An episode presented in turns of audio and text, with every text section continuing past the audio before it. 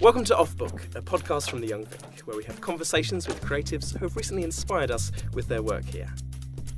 Hello, my name is Daniel, and today I am joined by Gbolahan Obisesan.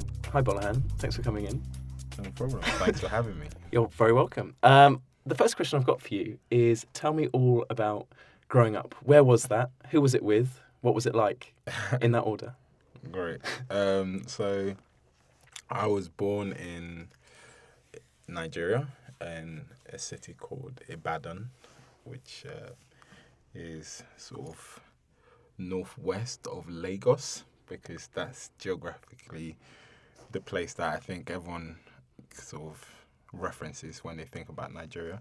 And um, yeah, I grew up with my mum and dad, but they were rarely around because um, my dad worked as an accountant in a different state, and my mum was um, at the time um, in Saudi Arabia nursing.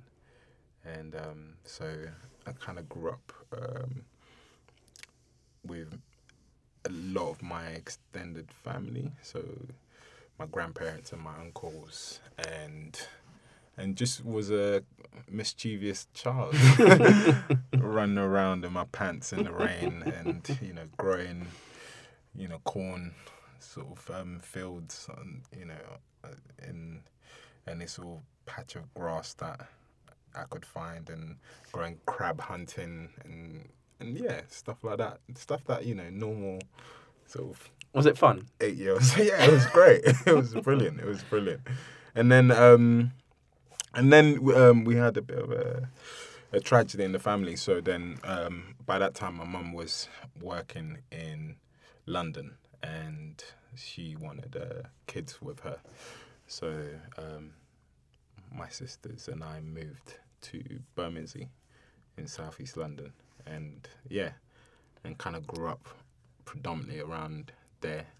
That must have been quite a shock, quite a culture shock to move from Nigeria to Bermondsey. Yeah, it was so strange. You know, everyone started smiling at you for no reason. I was just like, what the hell is this place? And it was a bit cold as well. Yeah. So And no corn and crab hunting. no corn or crab hunting. But there were like horses on meadows and or like, you know. What, in Bermondsey? Yeah, in Bermondsey. on the old, like basically where the old, um, where the new den is, Mm. um, was a derelict sort of wasteland of um, grass, and there was um, a a very large traveller community that lived nearby, and they would just kind of like go and park their horses on the grass, and and then you know up until that point, I think I'd never I've never seen a horse in real life. To be honest, I don't think so. Um, I've seen all other sort of animals, but never horses. Um, and so it was quite, you know, a complete contrast to the urban sort of environment that I was thrusted into to then be seeing horses on on fields and stuff like that. Well, that's really interesting then. So, when you were in Nigeria, what was your image of the UK, of London, and did it fulfil that image? Mate, it was it was uh, James Bond. It was literally James Bond, men in suits and bowler hats. I don't even know what the women look like. or what the horses look like? all the all the horses. Um, so yeah, that was that was yeah, that was pretty much it. And then obviously, you know, when you yeah, Bermondsey was not that at all. You know, so you know there was a lot to get used to. And quite a large black population in Bermondsey, but not necessarily from Nigeria. How did that?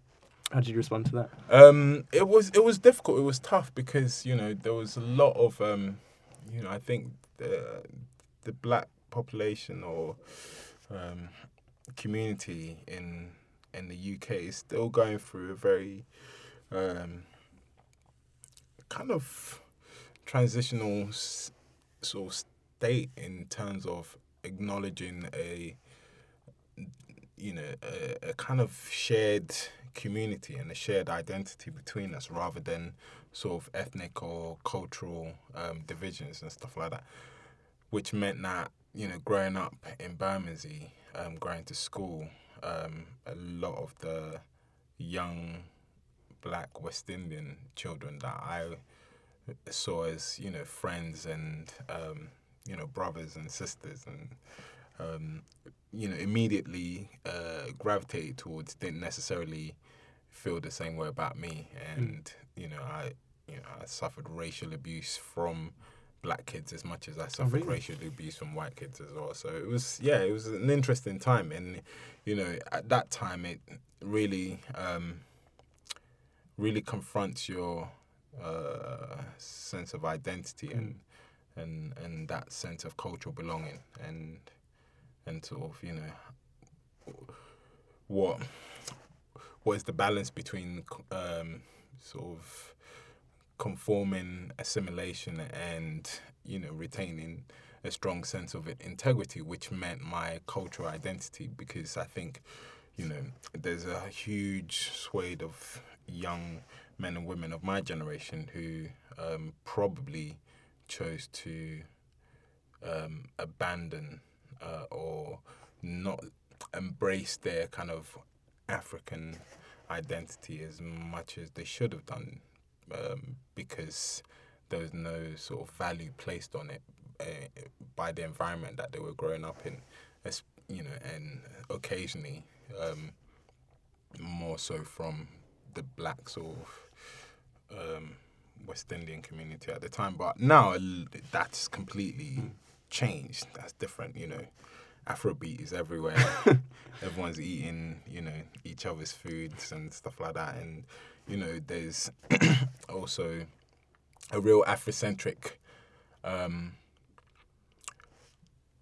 kind of mentality that a lot of people are exploring and really um, taking ownership of, you know. So, well, what advice and, and, guidance did your mum and your siblings and your your Nigerian community give you when you were nine years old in Bermondsey? Did they say, you know, keep that identity, keep that Nigerianness, or you know, become assimilated almost, for want of a better word, into into London and British culture and identity? Um, it's. I mean, I I think as much as I'd like to think I grew up in a very Nigerian household, I, um, you know, the community was um, perhaps more centered around uh, religious activities as much as also cultural gatherings and special occasions and stuff like that. So, you know, we went to a quote unquote black church, but um, didn't didn't kind of I didn't kind of grow up through that went to the local Anglican because it was closer. Do you know what I mean? So um, that sort of changes things, and it's a lot. You know, it's a lot more restrained and uh, and and very sort of. Um, and what response did you get from the local Anglican church? I mean, that was great. You know, they it was it was. Um, you know, I, I, I was an altar boy after about four, oh, really? four years of going. Yeah, I was an altar boy.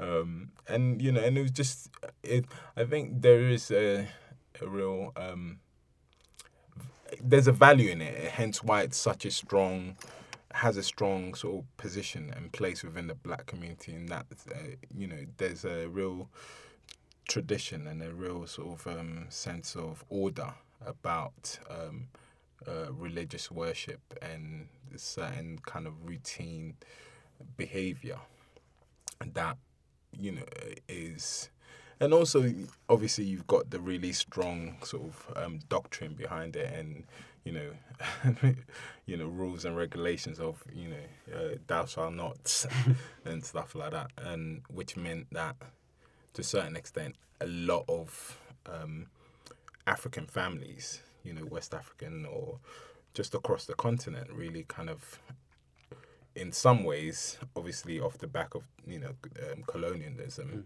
held on to you know um, the Christian um, kind of uh, religion and and and and, and behaviors and stuff like that because it, yeah, it's a it's a it's a form of um, conditioning, I guess. Um, but you know, to go back to um, the previous question, I think in terms of just holding on to my Nigerian heritage and, and stuff like that. I think it was it was at home. My mum and my dad, when he eventually arrived from Nigeria, just spoke Yoruba to each other all the time. And but you know, and and at that time, you know, as much as Nollywood is a huge thing and like a lot of people would know about it, it wasn't like we watched Nollywood films every day. You know, was- Nigerian Hollywood. yeah, yeah, exactly. Um, we which are like soap operas and and and, and sort of uh, mo- morality t- tales and stuff like that. Which is you know they have so much value, and and people are you know there are some people who know those films back to back. I could not name you one apart from um, uh, Mr. Ibu What happens in that? he's a comedian. He's just like he's like the Mr. Bean of you know Nigeria, and he kind of goes around on journeys. He's like this slightly rotund black guy who you know um, speaks, but you know just gets into loads of um, scrapes and. And mishaps and stuff like that. Which Sounds great. yeah, no, it's hilarious. it's hilarious. Mr. Ibu's hilarious. Um, and but yeah, so we didn't necessarily indulge in, you know, Nollywood films too much at home and stuff like that. Um, and it was just more kind of just being fed by you know what the average British, um, you know, inner city family would um, be fed by and influenced by, and uh, you know, without being too culturally specific or ethnically specific and say, oh, you know, this is, you know, obviously there were like shows like The Real McCoys and stuff like that, that, you know, and Desmond's that, you know, we couldn't get enough of and stuff like that. But for the most part, you know, I was growing up quite British, but hearing Yoruba um, spoken in the home and just kind of holding on to that as much as possible. And and also knowing that I was African. So there were certain things that you know um, my parents would not abide, and me kind of going off the rails was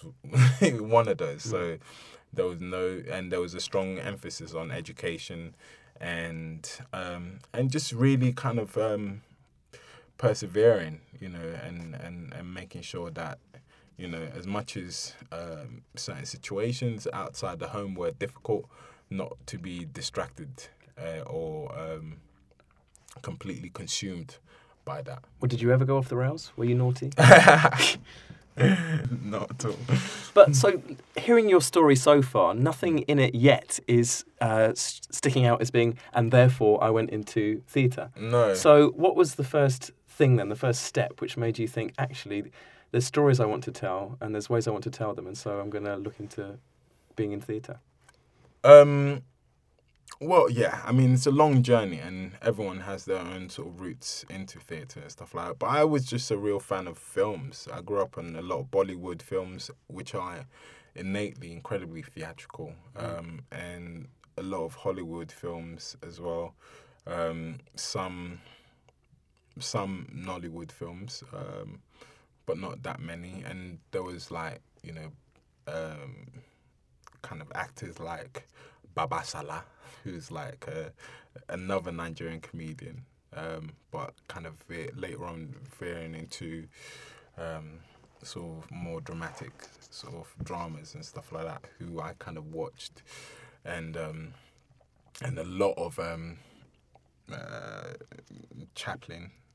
Uh, Oh, really? Chaplin, yeah, yeah, yeah, yeah, and um, and yeah, so all of those sort of things, I think It sounds a lot of comedy.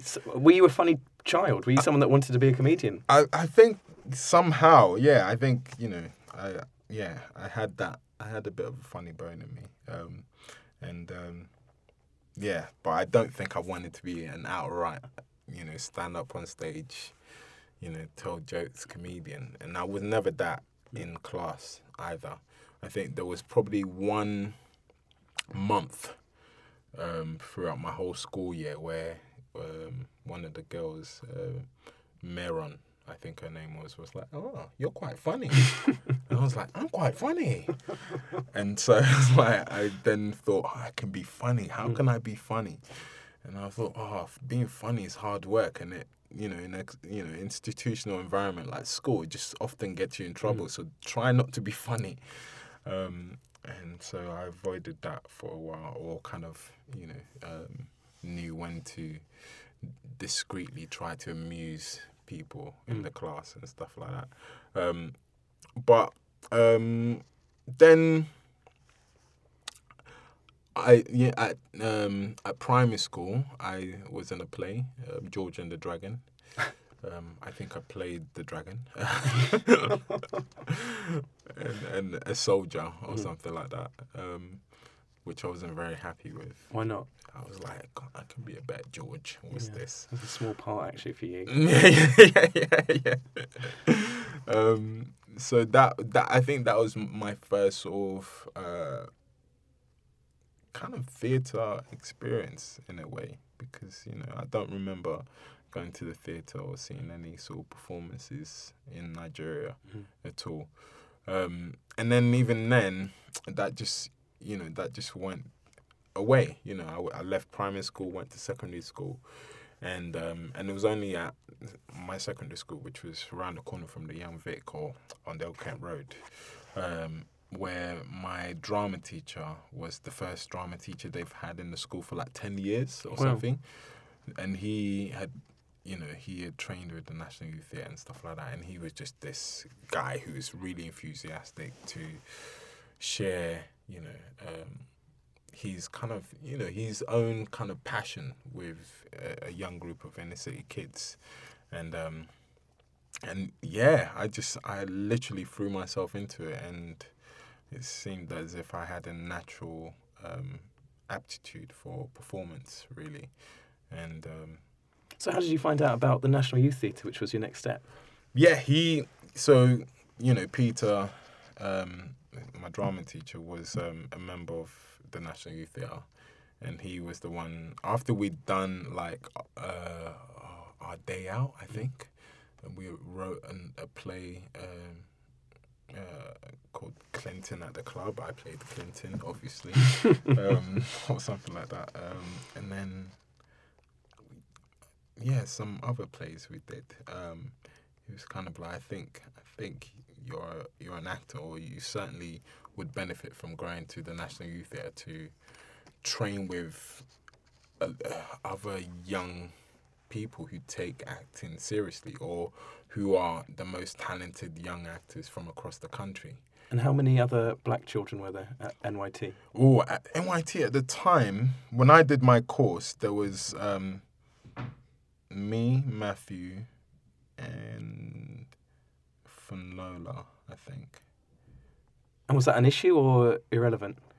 Um, I think there was enough of us on the Mm. course, and we all had, we, we all had, we all came from similar background, um, which meant that it wasn't too much of an issue. But then also we knew that we were somehow culturally uh, informed differently to the rest of the group because you know I've got friends from like Cheshire and like Newcastle and you know Manchester and all these other places that you know I didn't necessarily have a a reference for you know? Um, so it's quite nice to kind of just um, yeah sh- share stories with each other and and and and um, you know get drunk and And what did your parents think when you joined NYT? Were I they on think- I- yeah, they were they were kind of just for it really because you know it was just it was a vocational activity. It was just kind of like a hobby, you know. Um, uh, apart from when it was like oh it's starting to cost money, um, and then that's when the church, the Anglican church, sponsored me. Oh, great. Yeah, yeah, yeah, yeah. To be able to go to the National Youth Theatre a couple of times, which is yeah, like completely unexpected. Um, and, See, all that altar boy work paid off, didn't It, it? it did pay off, mate. It did pay off. Um, and they missed me, but you know, I often invited them to see shows and Mm. stuff like that. So, um, so yeah, so I, I literally kind of just threw myself into that, did that um, for something like five consecutive summers. You know, once I got in, I would then go into the library, find a monologue, learn it, like you know, direct myself, and then go and audition, and I'll get into you know a production and stuff like that. So. I kind of steadily um, grew in parts in, in the National Youth Theatre. But at this stage, you are acting, and that's not what we know you to be today. No. So, how did that transition come about from you as a performer to you um, being a writer and a director? So, again, through the National Youth Theatre, they um, started up a thing called Short Nights, um, which is basically an initiative to encourage current members and ex-members to write plays. So I was like, yeah, I could do that. um, and so I wrote a play um, called uh, Roadside, which is about a young guy who is going to an anti-war march to sell um, weed and gets into a bit of a fracas and um, and kind of physically assaults um, someone. And in in trying to get away from the situation he um, he's tracked on CCTV and then caught and when the police asked him what made him do it he said God made me do it.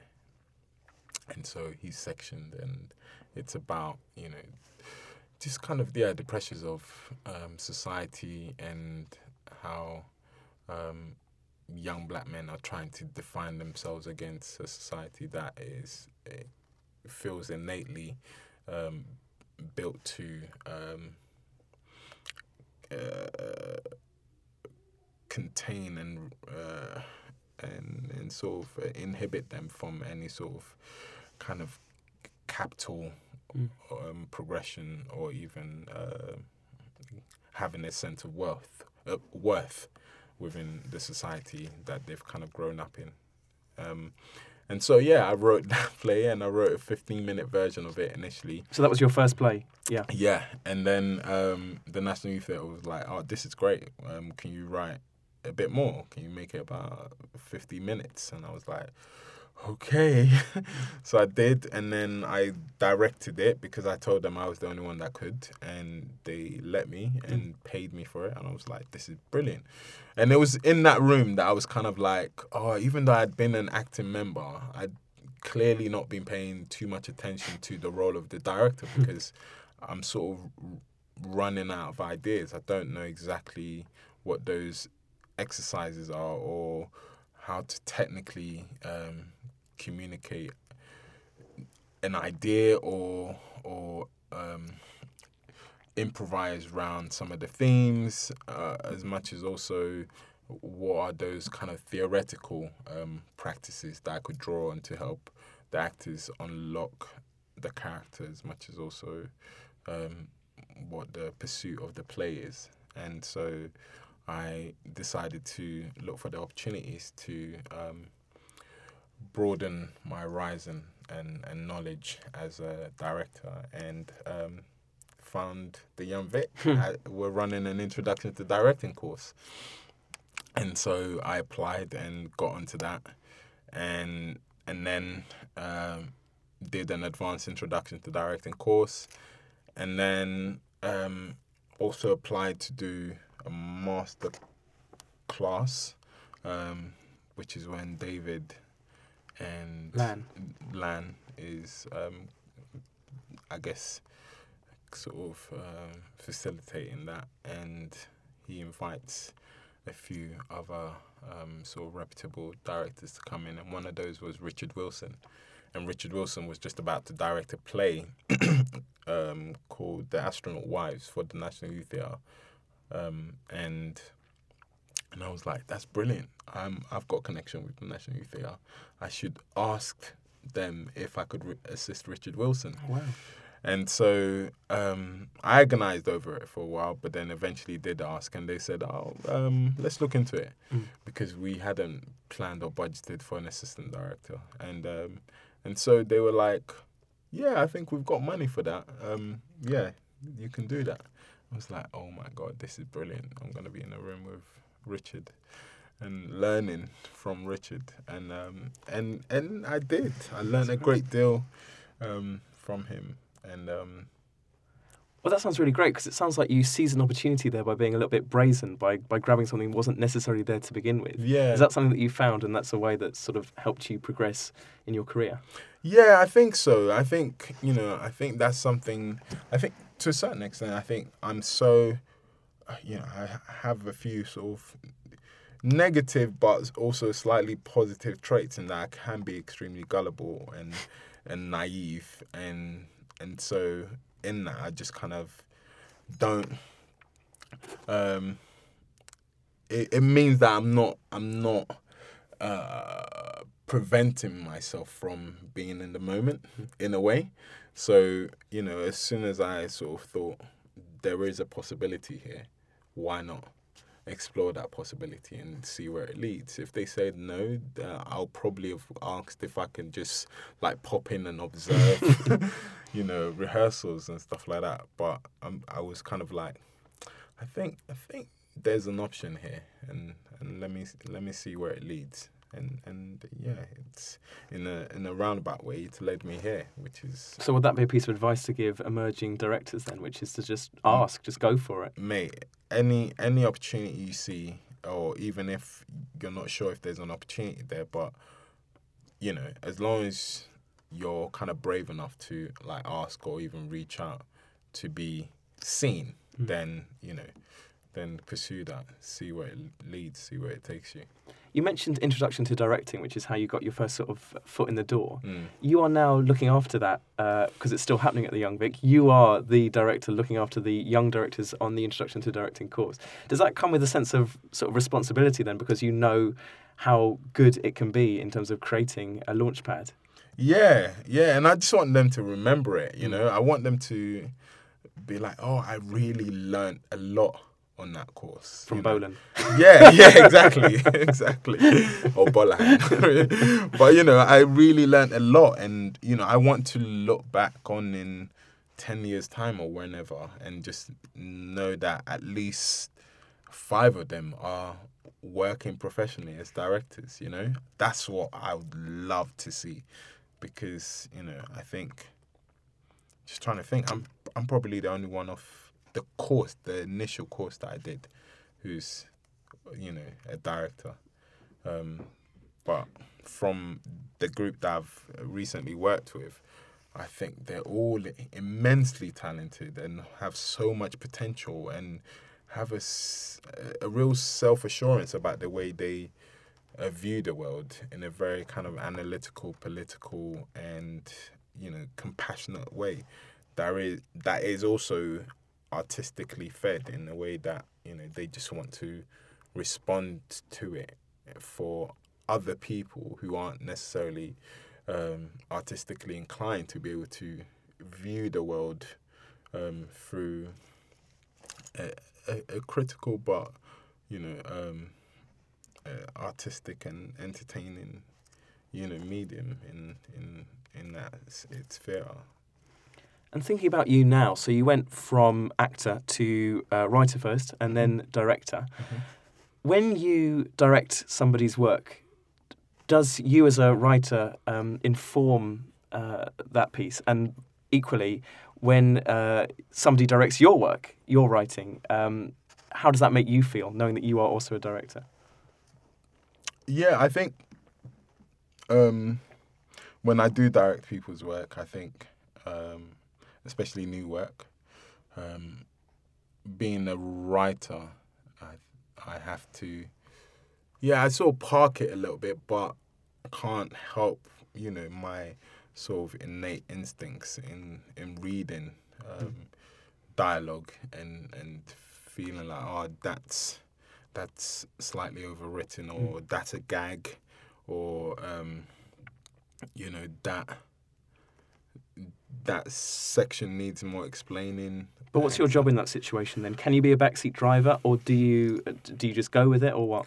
yeah i mean you're you're putting on a different hat because you know essentially as a writer you're you're creating the world you're sort of creating the uh, the voices of the character but then um, as a director in that situation who has um, sort of writing background you then take on the role of dramaturg in a way um, as much as also you i guess your own taste and perhaps even style um, s- tries to um, uh, influence exactly how you read in the line and stuff like that. So you have to be careful that you're not trying to um, shoehorn your voice into um, you know someone else's um, piece of work. Um, so is that difficult? Does that sometimes accidentally happen? No, I I, I wouldn't say it's it's ever happened for me. Um, uh, on, yeah, I wouldn't. Uh, yeah, uh, hopefully, hopefully, no one gets, no one gets back to you and be like, "Oh well, I worked with him."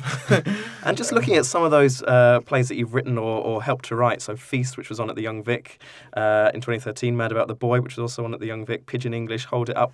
What spurs you to, to write these plays? Do you have to be in a particular mood? Do you have to sense a, a feeling in the in the country or the city? Do you have to be in a certain place uh, mentally? Why why do you put pen to paper? Um, I think recently I've been kind of reflecting on, you know, the pieces that I've written, and I think a lot of them have something to do with identity, and I think that's you know a kind of a a post-colonial um, sort of immigrant identity, as much as also the identity of um, uh, you know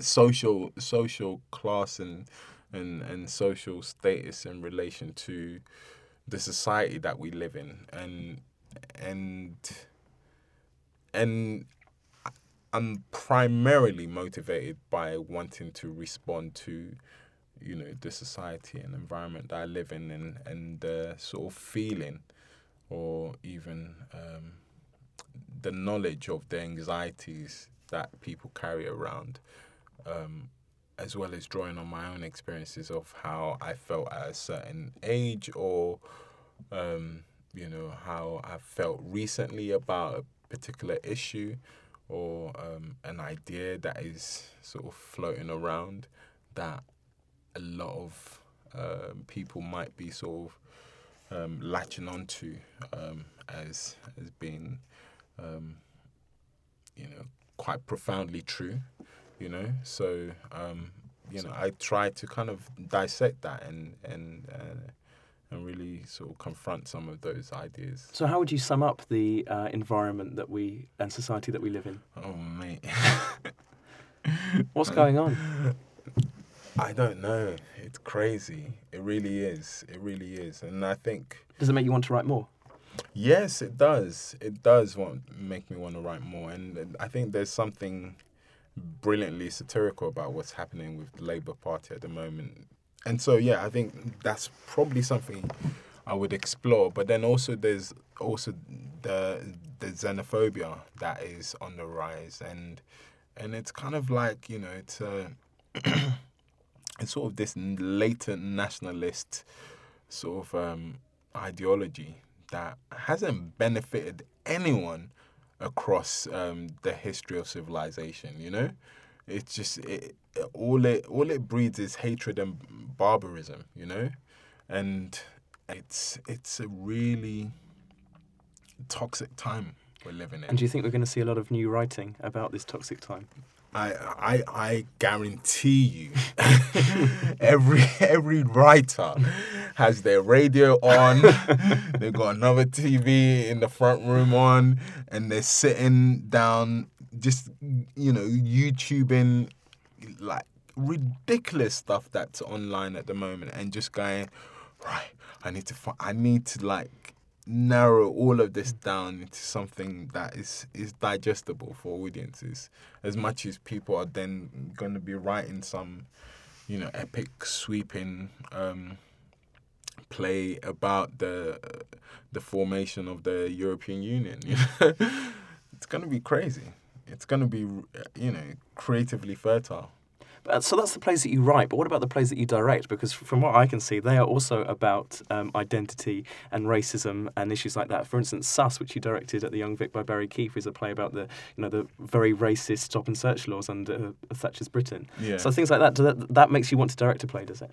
Yeah, I think it's it's it's it's about you know. Um, connecting with some of those themes as much as also being able to kind of um, place yourself at the center of the argument. And, you know, Sus is a great example of that, written by Barrie Keeffe, one of the greatest um, sort of under under un, un, underrepresented and underappreciated British playwrights and and so that play you know when I sort of found it you know, and I had huge help from friends who knew of the play um, and and kind of recommend I I go and like seek it out was out of print, and and I think at the time I didn't necessarily know how to, uh, you know, contact agents and stuff like that to get a copy of the play, or it might have been arriving to me quite late. So I literally went to the London Library, um, I think, and and I just found it, you know, uh, there. And as soon as I started reading it, I was just like, wow, Mm. this play is, you know, and this was um, round about 2009 when we first, or 2008, two, 2008 when um, the general election was creeping up. And it, at the time, there was a conversation about the fact that, you know, um, it was we were probably veering towards a conservative government, and and it was going to be overwhelmingly so after the debacle of the Iraq War and everything. Um, so it was it, you know that play was just so pertinent, and obviously there was also loads of conversations about reviewing the sus laws as well, uh, which was um, stop and search laws at the time, and the fact that how, that was indiscriminately used against um, mainly young black and Asian men um, in in inner cities across the country, um, and so that just you know that was a play that spoke to me at the time, and uh, I, I I just I just couldn't stop putting I, I literally couldn't stop reading it as um, and put it down when when I found it, and and so I. And and I have to say this that still did not um, mean that in directing the play, in actually working with the actors, I was um, somehow had a subconscious bias towards the character of the black man in the room. I still wanted to make the production somehow balanced and profoundly, um, you know, uh, potent for anyone in the room, as much as you know some audience members would have probably sat there and thought what Karn was saying at any particular point was um, incredibly, you know, um, persuasive. The And white he- police officer. Yeah, yeah, and he had the, you know, um, the sort of strongest, um, slightly um, uh, subversive, uh, racist attitudes within the play as well. So, you know, it's um, racist, sexist, and, and yeah, very kind of misogynistic attitudes in the play, and um, so yeah, I was, I, and that's that's the way I am with everything. Just because I think I've, you know, I've been in those situations where I've seen favoritism, and I've and I've gone, you know, there's no equality in that. You know, there is no equality as much as, you know, um, you know the the the result of the referendum isn't necessarily a result that um, a lot of people wanted to hear or or want to come to terms with, or even um, f- uh, uh, feel, you know, I, I certainly feel is um, misguided and, and misinformed in a way, but it's it's arrived and it's it's something that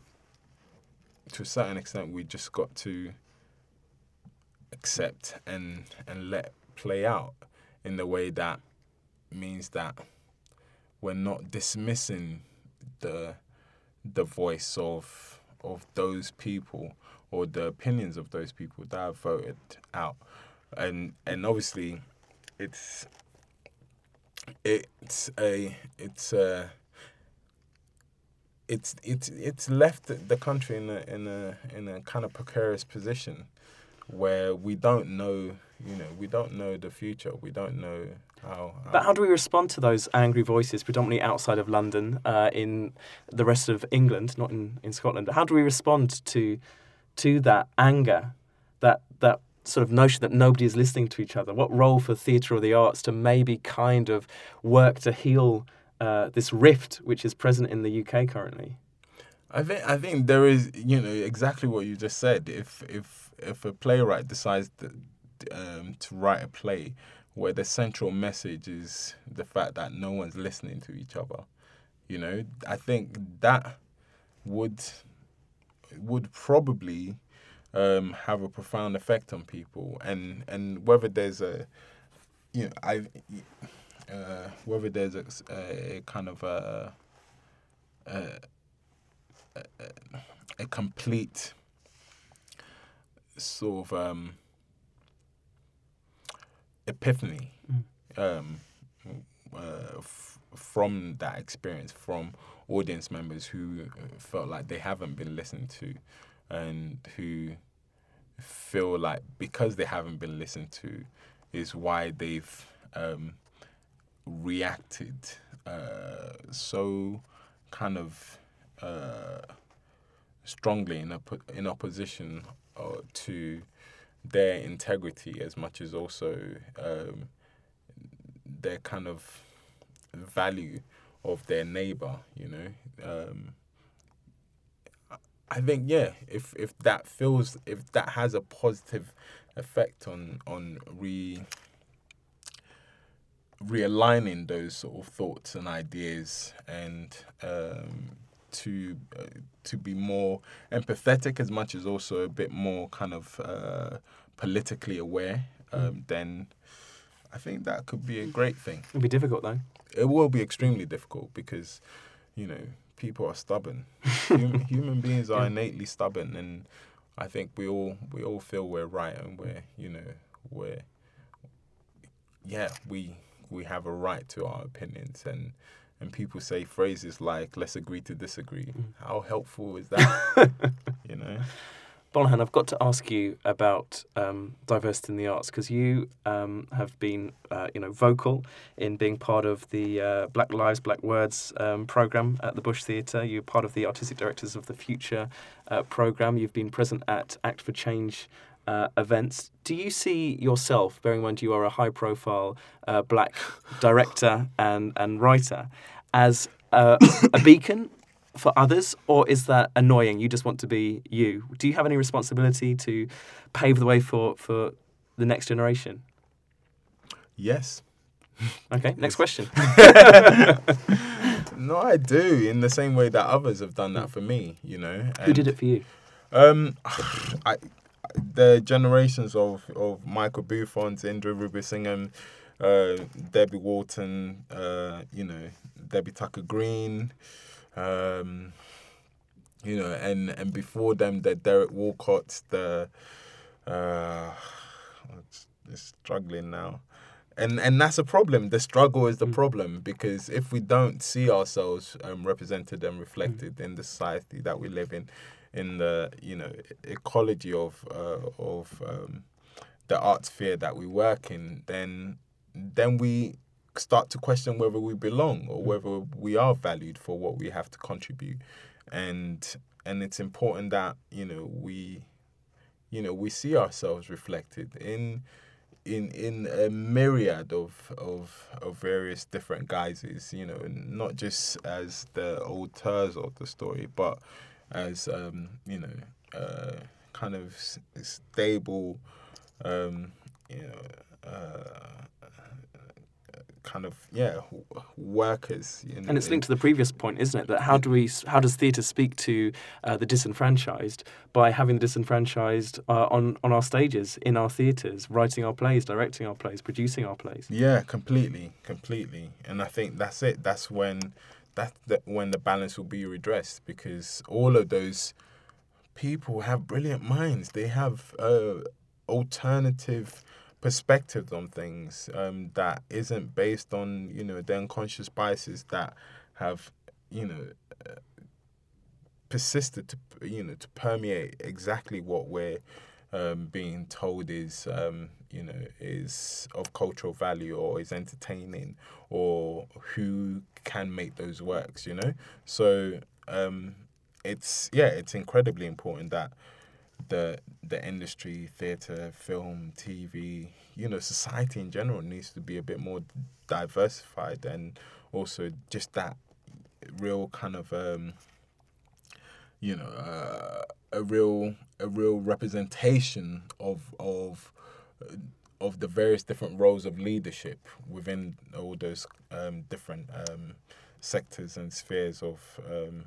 of interactions. You know, because on a daily basis we interact with one another, whether in the shop or you know we get on the buses or or even. um you know through our sexual partners or who who we you know who we're attracted to uh, and and and things like that. And and that's you know if we kind of responded more to those things um, and and and pursued a, a much more honest representation of of the human species then i think you know we'll be in a better place overall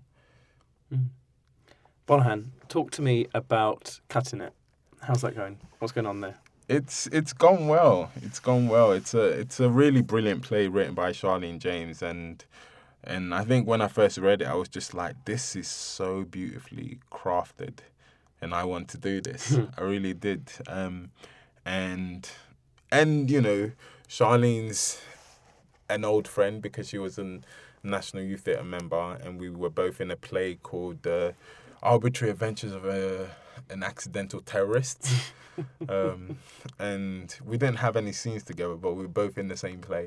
Um, and and yeah, we've worked together with the National Youth Theatre on various other projects and stuff like that. But I think, and she'd only mentioned in passing in the past to me that she was exploring writing. So when um, I think she was shortlisted for the Alfred Fagon, I asked her to send me the play for me to read, and she sent it to me, and I immediately was so kind of um, taken by the depiction of these two uh, very distinctively and ideologically um, different girls, but culturally. Um, Because the play's about two 15 year old Somali girls who um, and their experiences of female genital mutilation. Yeah, yeah. So it's it, it was I was just kind of like I was just taken by it and and um and so yeah, cut a long story short, I became Genesis Fellow here at the Young Vic and the play was already um, in the process of being co-produced by the Young Vic and um, the Royal Court when Charlene was also in the process of meeting different directors from the uh, buildings that were um, part of that partnership of producing the play. Oh, so who, who is producing it? So it's um, Young Vic, Royal Court, Birmingham Rep, Sheffield Crucible, and the Yard um, In Hackney. in Hackney. And so, uh, yeah, she she was meeting everyone from all those buildings, and I met her. I expressed how much, you know, I loved the play and what I think, I, what I thought I wanted to do with the play, and how I want to kind of, uh, I wanted to realize it uh, theatrically on stage. Um, but then I also said to her, "Look, we're friends, we're mates, and you know, I will not be offended if you decide to go with someone else. I just want you to know that because I don't want you to feel like because of that familiarity um, that uh, I was somehow at the top of the running to direct the play in any way, shape, or form. So yeah, she was kind of like a little bit. Is that difficult to work with friends on a creative project? Um, I've done it a couple of times, and and it's fine. It really is. It's fine. I think the hardest bit is when um, you know you kind of um, ha- have uh, you know you yeah. There's a bit of a, a a conflict of interest in terms of ideas, and um, and and it's about navigating how to professionally have that conversation without compromising your friendship you know um, and that's you know that's the that's the hardest bit. And it might be a thing where um, you know you don't speak to each other for a couple of months.